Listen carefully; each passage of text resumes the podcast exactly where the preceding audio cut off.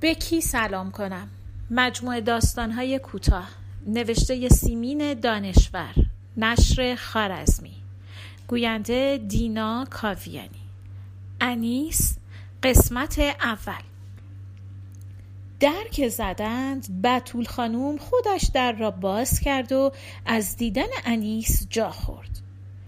دو تپه سرخاب روی گونه ها چکمه های سیاه لاستیکی به پا و پیراهن قرمز چسبان تنش بود و زانوها و قسمتی از رانهایش را با سخاوت به نمایش گذاشته بود. نه چادر نمازی و نه سربند سفید که همیشه میبست و دو دستک آن را یکی از راست به چپ و دیگری از چپ به راست روی شانه هایش میانداخت و بی هیچ آرایشی قیافه حضرت مریم را پیدا می کرد. محال بود انیس زیر پیراهن شلوار دبیت سیاه بلند نپوشد و حیف از آن همه موی پرتاووسی که پسرانه زده بود بتول خانم دهان باز کرد که بپرسد انیس چرا خودت را این ریختی ساخته ای که مرد چاق بلند قدی با شلوار لی و پیراهن یقه باز گلدار از راه رسید؟ تو آمد و گفت سلام علیکم. مشتاق دیدار و دست دراز کرد و دست بتول خانم را محکم فشرد. خم شد. بند کفشهایش را باز کرد و کفشهایش را درآورد. روی سندلی های ناهارخوری پشت میز نشستند. بتول خانم متوجه شد که انیس علنگوهای طلایش را به دست ندارد. نمی‌دانست چه بگوید و از کجا شروع کند. محمد آقا گفت انیس سلطان خیلی اوصاف شما را گفته. یک ساعت مچی با صفحه تیره و علامت های جور و جور قرمز رنگ به دست و یک زنجیر طلایی به گردن داشت. پشمای سینش پیدا بود و الله وسط زنجیر درست روی دگمه بسته شده پیراهنش افتاده بود. انیس رفت چای دم بکند و بتول خانم اندیشید عجب غلطی کردم طلاقش را گرفتم. هم خودم را تو هچل انداختم هم او را. بگو منم این بار هم خودم باید طلاقش را بگیرم و از محمد آقا پرسید. محمد آقا چه کاره اید؟ و محمد آقا جواب داد کسبم حلال است. بتول خانم گفت انیس شش سال خدمت مرا کرده خیلی مرارت کشیده. می‌خواهم مطمئن بشوم که خوشبخت می‌شود. محمد آقا گفت می توانم شکم زن و بچم را سیر بکنم؟ اگر نمی توانستم که قدم پیش نمی گذاشتم چکشی حرف می‌زد و نگاهش را میدوخت به چشم های بتول خانم. انیس چای آورد و گفت خانم محمد آقا همه جور کار بلدند. تعملی کرد و ادامه داد دیشب جایتان خالی بردندم شکوفه نو امان از رقص نادیا. بتول خانوم رو به محمد آقا گفت دختر و پسر من رفتند آمریکا. به انیس مثل بچه خودم نگاه می‌کنم. انیس خندید و گفت محمد آقا برایتان گفتم که خانم دبیر هستند. هر روز که از دبیرستان می آمدند می پرسیدند انیس کاغذ بچه ها نیامده؟ تا مشتلق نمی گرفتم بتول خانم پرسید به محمد آقا گفتی که بیوه ای که طلاق گرفته یا هنوز عدت سر نیامده؟ گفتی بیست و شش سالت است؟ محمد آقا انگار نه انگار همچنان بیخیال نشسته بود. اما انیس اخم کرد و گفت حالا چه گفتنی داشتش؟ بتول خانم گفت اتفاقا خیلی هم گفتن داشت. حالا بنشین و از سیر تا پیاز برایشان تعریف کن. و در دل اندیشید اگر این ازدواج به هم بخورد به نفع هر دومان است. بد جوری خستم. انیس بغ کرد. بتول خانم گفت دختر جان خیرت را می‌خواهم. محمد آقا گفت انیس خانم به سر خودم قسم. وقتی آقای کازمینی زاده نشانی هایت را داد مهرت به دلم افتاد. من که دست از تو بر نمی دارم برایم علسویه است. انیس سرش را زیر انداخت. ده آینه ورزان پدرم پیلور بودش. خودم زن مشدی باقر سلاخ بودم. تو ده ما هنوز میزان نشده خونها به جوش می آمدش و دعوا شروع می شدش با چماق با میله آهنی با بیل به جون هم می افتادند یک سردسته داداشم بودش سردسته دیگه برادر شوهرم. محمد آقا یک قوطی سیگار صدفی از جیبش درآورد. درش رو باز کرد و جلوی بتول خانم گرفت. بتول خانم دلش می‌خواست سیگار بکشد. نامه بچه ها که دیر می‌کرد می‌شد که روزی دو تا پاکت زر دود می‌کرد. اما دندان روی جگر گذاشت. نمی‌خواست تعارف مردی را بپذیرد که دلش گواهی می‌داد انیس را از راه به در کرده و اگر هم عقدش بکند بدبختش می‌کند. اتاقها یک هفته بود جاروب نشده بود. اگر محمد آقا گورش را گم می‌کرد؟ محمد آقا سیگاری به لب گذاشت و فندکی از جیب شلوارش درآورد. فندک زنانه مینمود. نگین های براغ رنگارنگ داشت. انیس زیر سیگاری را از وسط میز نهارخوری برداشت گذاشت جلوی محمد آقا. محمد آقا سیگار روشنش را داد دست انیس و گفت یه پک بزن. انیس پک زد و صرفه کرد پک زد و صرفه کرد. بطول خانوم اندیشید ادا در می آورد گفت خب انیس می گفتی انیس سیگار را در زیر سیگاری خاموش کرد و گفت چه گویم که ناگفتنم بهتر است. درد کس ندان خود بدان. بتول خانوم خیره نگاهش کرد. گونه های برجستش یا از سرخاب قرمز قرمز بود یا گل انداخته بود. چانه گردش میلرزید. چشم سیاه آهویش تر شده بود. فکر کرد بیخود نیست که مردک را دنبال خودش کشنده. کمی دهانش گشاد است و دندانهایش جلو آمده. دندانهای خرگوشی. سبزه هم هست اما باشد. یک خال پشت لبش دارد که می ارزد به خراج ملک چین. بطول خانوم دست بردار نبود. انیس مجبور شد درد کس ندان خود بدان خودش را بازگو کند. اما بطول خانوم و شوهرش که می‌دانستند همه اهل ده آینه ورزان هم که خبر داشتند. غیر از این بود که اطفار میریخت. انیس گفت داداشم دعوا که شروع شد ده نبود. رفته بودش دماوند. غروبی بودش که اومد در خونه ما. گفتم داداش دعوا شروع شده تو نمیری؟ داداشم گفتش با دست خالی یک میله آهنی گوشه حیات بودش دادم دستش از قرار داداشم میله آهنی رو ناغافل می‌زنه به سر برادر شوهرم محمد آقا راست نشست و پرسید داداشت برادر شوهر اولت رو کشته؟ حالا کجاست؟ زندانه؟ بطول خانوم در دل شکر کرد که مردک را ترس برداشت. دلش می‌خواست منصرف می‌شد و انیس باز چندی پیشش میماند تا سر فرصت یک کلفت باب تب گیر بیاورد. سه روز بود کسی گلهای باخچه ها را آب نداده بود. انیس گفت نه نمردش بردنش بهداری حالا خل شده. و نصف شب مشدی باقر اومد خونه. از چشمش خون میچکید. یک لگت زدش تو شکمم. هی سیلی و مشت و تو سری. تو فنداختش تو روم. گفتش برو گم شو. برو تا موهات رنگ دندونت سفید بشه طلاقت نمیدم. انیس زد به گریه.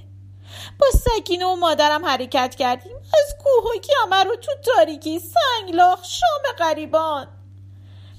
محمد آقا گفت گذشته ها گذشته. نمی‌ذارم آب تو دلت تکون بخوره. از گل نازکتر بهت نمیگم. انیس با لوندی سرش را بلند کرد و چشمک زد. پرسید وقتی دعوامون شد با چی میزنیدم؟ محمد آقا لبش را گزید. انیس گفت خانم شما که غریبه نیستید. محمد آقا اسم منو گذاشتند خاله سوسکه میگن با دوم نرم و نازکم میزنمت. و خندید. سر در گوش بتول خانم گذاشت و گفت محمد آقا می‌گوید اگر این ممه است چرا این همه است؟ بتول خانم نگاه تندی به انیس کرد و تشر زد دختر حیا کن! شاید آنچه به دلش برات شده بود حقیقت نداشت. شاید محمد آقا مرد خوبی از آب در می آمد. با یک دفعه دیدن که نمی‌توان قضاوت کرد فکر کرد نکند حسودیم می شود که انیس مرد جذابی را به تور انداخته با همدیگر را می خواهند. انیس به کلی عوض شده چشم و لبش می خندد. اما این محمد آقا که من می بینم از آن هفت خط هاست. لابد انیس را واداشته علنگوهای طلایش را بفروشد. خدا کند سراغ دفترچه پسندازش نرفته باشد. انیس قریب 28 هزار تومان. صدای انیس از خیال به درش آورد. ای محمد آقا جون نمی‌دونی چه ستمهایی کشیدم. یقین دارم خدا شما را عوض دربدری هایم سر راه من گذاشته. اگر به قول گلی خانم خدایی باشدش. دماوند سوار اتوبوس شدیم و آمدیم تهران. دم در گاراژ تو خیابون ناصر خسرو مردی روی یک صندلی نشسته بودش و سیگار میکشیدش. مادرم و سکینه را گذاشتش خونه یک خانم آقایی که شش تا اولاد داشتند.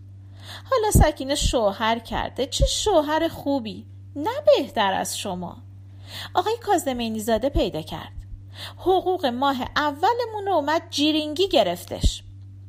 بطول خانم پرسید انیس شوهر خواهرت چه کاره است؟ انیس گفت تو معاملات ملکی سر لالزار نو پادویی می‌کنه. انیس تصدیق کرد که در خانه بتول خانم راحت بوده. آن وقتها هنوز گلی خانم خارج نرفته بوده. عصرها با گلی خانم می‌رفته میدان فردوسی میگشته. تو خیابون شاهرزا خرید می‌کرده تا قانون حمایت خانواده درآمده. انیس سرش را تکان داد و گفت ای روزگار بعد از شیش سال مشهدی باقر را همین سه ماه پیش دیدم. تو دادگاه داد می‌زد که تمکین نکرده. عالم و آدم می‌دونن که داداشش داداشم و بدبخت کرده. خانوم داد نمی‌زد. می‌گفت آقای قاضی شش سال نفقه نداده. اگر آقای خودمان سفارش نکرده بود که به این زودی نمی‌شد. وقتی از محضر در آمدیم و خانوم طلاق نامم را گذاشتن تو کیفش رو کردم به مشهدی باقر و گفتم ای مشهدی باقر دیدی که موی تو سفید شده و موهای من هنوز سیاهه. در اومد گفتش خدمتت می‌رسم. با وجودی که انیس عقیده داشت مشهدی باقر خابیده پارس می کند و ارزه انتقام ندارد با این حال بعد از طلاق فکر و ذکرش شد شوهر راست می آمد چپ می رفت شوهر می خواست و آخر سر دست به دامان آقای کازمینی زده شد بطول خانوم رو کرد به محمد آقا و پرسید خب مهریه چقدر مهرش می کنید؟ انیس میوه آورد و روی میز گذاشت. از محمد آقا پرسید انار براتون دونه بکنم؟ بمیرم الهی گرمیتون کرده دیشب. محمد آقا گفت خیار می‌خورم.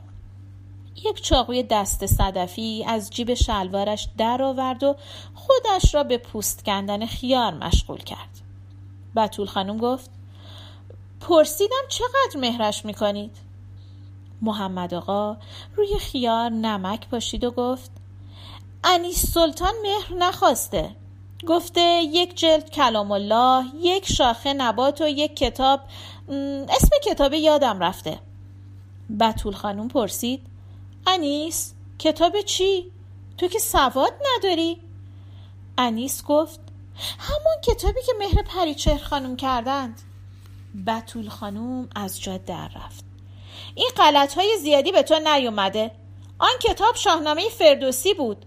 و رو به محمد آقا افزود باید دست کم پنج هزار تومان مهرش بکنید.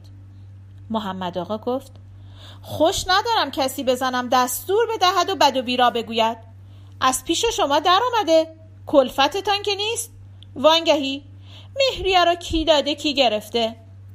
انیس گفت خانم جون محمد آقا طلبی از کسی دارن. وقتی وصول شد همه چیز برام می‌خرن.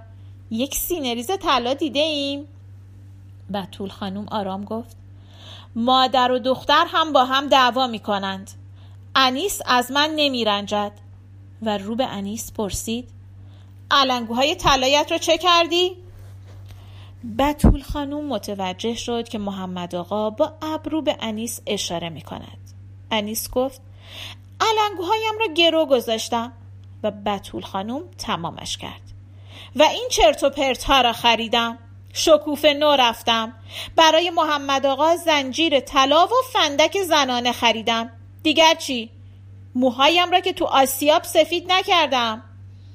انیس گفت فعلا کار محمد آقا را راه انداختم. طلبشان امروز و فردا؟ محمد آقا گفت لا اله الا الله. عجب گیری افتادیم. بطول خانم گفت جنگ اول به از صلح آخر. محمد آقا گفت تنها که انیس سلطان برایم خریده این پنج بکس است. و یک پنج بکس از جیب عقب شلوارش بیرون کشید و روی میز گذاشت و گفت اینهاش.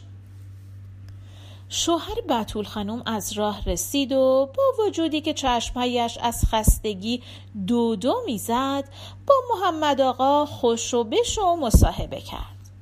با احتیاط و با زبان خوش.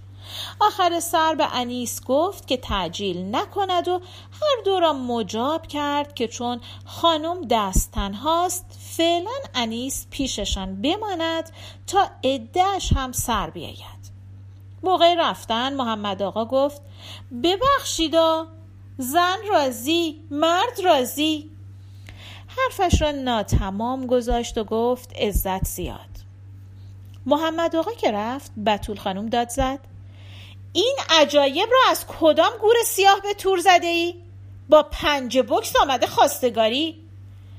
انیس گفت بس که اداهایش با مزه است تعملی کرد و افسود تو خانه ارباب مادرم داشت به شریکش تلفن می‌کرد بابت طلبش. دستم را گذاشتم روی شانهش سرش را برگردانید. دستم را دو دفعه ماچ کرد. بطول خانم گفت شش سال خدمت مرا کردی. صد من ارزن رویت میپاشیدند یکیش به زمین نمی‌رسید. نمی‌گذارم باز بدبخت بشوی. این مرد که چشم به پولت دوخته زن نگهدان نیست. انیس گفت مگر گلی خانم نمی‌گفت زن مردی می‌شوم که دوستش بدارم؟ مکسی کرد و گفت به خدا خانم حسودیتان می‌شود. بطول خانم داد زد خفه شو دختری بی چشم رو. آقا از تو دفتر کارش فریاد زد اینقدر سر و صدا نکنید. بطول خانوم آرام شد و گفت آن دفعه خودم طلاقت را گرفتم. اما این دفعه از این خبرها نیست. انیس گفت آن بدبخت هم حق داشتش. همه موهایش سفید شده بودش. به هر جهت بخت اولم بودش. بطول خانم گفت می‌خوای پادرمیانی بکنم؟ با همان مشهدی باقر آشتیتان بدهم؟ انیس گفت خدا آن روز را نیاورد. مگه دیوانه؟ سال اولی که انیس پیش بطول خانوم آمده بود وقت و بی وقت قصه زندگیش را تعریف می کرد و اشک می ریخت و خودش را مقصر می دانست و می گفت که اگر آن روز غروب میله آهنی را به داداشش نداده بود اگر روانه دعوا نکرده بودش و با ملعنت در خانه نگه داشته بودش نه خودش بی سر و سامان می شده و نه برادر شوهر خل می شده این ندانم کاری ها دامان چند نفر را گرفته بود. انیس که به زندگی شهری اخت شد شوهر و تقصیر و ندانم کاری و افسوس کم کم از یادش رفت و جای آنها را تلویزیون و رادیو و فیلم های آقای فردین و هروکر با کسبه گرفت و حالا دیگر چطور ممکن بود بتواند به ده برگردد و آنجا ماندگار بشود و با مشهدی باغر که همیشه بوی گوشت خام می‌داد یک دل و یک جهت بشود. انیس شش سال هر شب جلوی تلویزیون نشسته. رادیو بغل گوشش مدام خوانده. در خیابان شاهرزا خرید کرده. قصابی بهترین گوشت لخم را به او داده. نانوایی برشته ترین نان را برایش پخته. با باغبان سالار گل گفته و گل شنیده. با گلی خانوم سینما رامسر رفته. یوسف و زلیخا دیده و مدتی عاشق بازیگر ترک فخردین شده. بعد فخردین جایش را به آقای فردین داده. هر کدام از فیلم های آقای فردین را دوباره و سه باره دیده. حالا با مشهدی باغر آشتی بکند و به ده برگردد و با تاپاله و چراغ نفتی و بی تلویزیونی دست و پنجه نرم بکند. آن هم حالا که خدا محمد آقا را برایش از آسمان فرستاده که دو بار دستش را ماچ کرده. نه پایش بو می‌دهد و نه دهنش.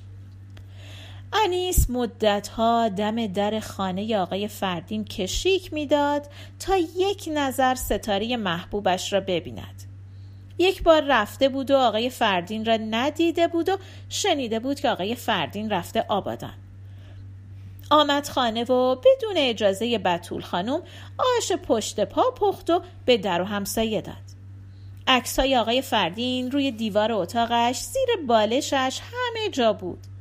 درست است که نماز و روزه انیس ترک نمی‌شد.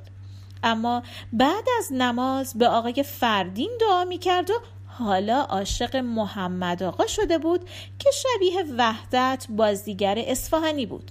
منهای صفات او که در فیلم ها نشان داده می‌شد.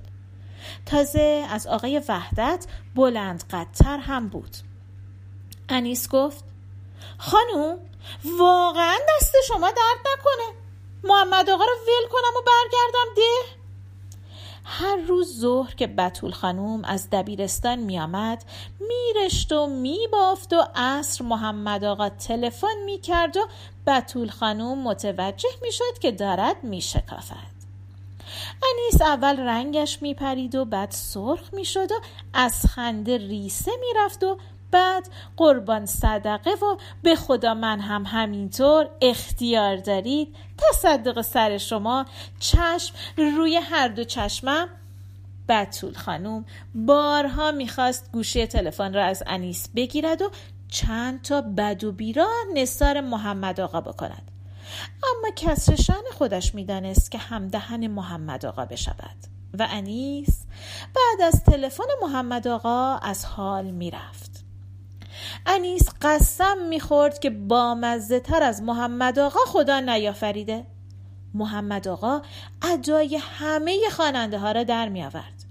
کلاهش را کج میگذاشت و آواز کوچه باقی می‌خواند.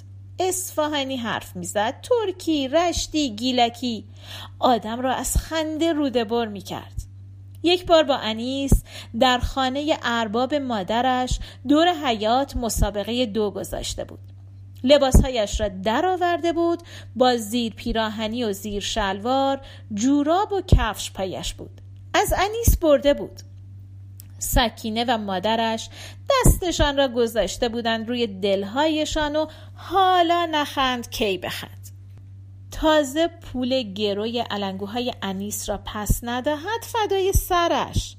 به پیش بینی بتول خانوم 28 هزار تومان پول حساب پسندازش را هم بخورد. به جهنم.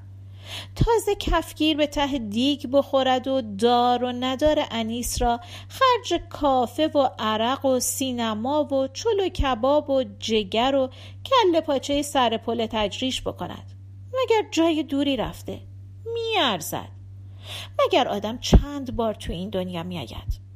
بتول خانم می‌گفت چه می‌دونم والا بعد به صرافت میافتاد که پس عرق هم کوفت می‌کند و لابد به تو هم می‌خورند. انیس بیش از دو هفته خانه بتول خانم دوام نیاورد و تازه همین دو هفته هم دست و دلش به کار نمی‌رفت. شلخته شده بود. یک بار نیم کیلو گوشت لخم را گربه ها از روی میز آشپزخانه در بردند و حالیش نشد. گوشت را بردن توی شیروانی و از صدای کش و واکششان و مرنو مرنوشان تا ازان صبح خواب به چشم بتول خانوم و شوهرش نرفت. آدم بدخواب که شد کو تا دوباره بخوابد. گردگیری که می‌کرد حواستش نبود. یک جای مبلها مثل سر کچل برق می‌زد و جای دیگر خاکالود بود. غذا هر روز یا شور می‌شد یا بینمک. گفت که بیش از این طاقت فراغ محمد آقا را ندارد. اگر یک روز تلفن نمی کرد می نشست به زار زار گریه کردن. والا خانم دست خودم که نیست. نه نمی‌دانست چه کار است. مادر و خواهرش کیست؟ اما مرغ یک پا داشت. یا محمد آقا یا خودش را سر به نیست می‌کرد حسن محمد آقا این بود که می‌توانست انیس را خوشحال بکند. مثل این بود که خواب خوشی دیده. از صدای پایش قلب انیس انگار از کار میافتاد. می‌گفت آزاد هستی. سربند به سرت نبند که قلبت بگیرد. آستین کوتاه بپوش که دستهایت هوا بخورد. وقت رفتن از بتول خانوم پرسید خانوم عقدم را اینجا برگزار می کنید؟ بتول خانوم گفت با محمد آقا نه.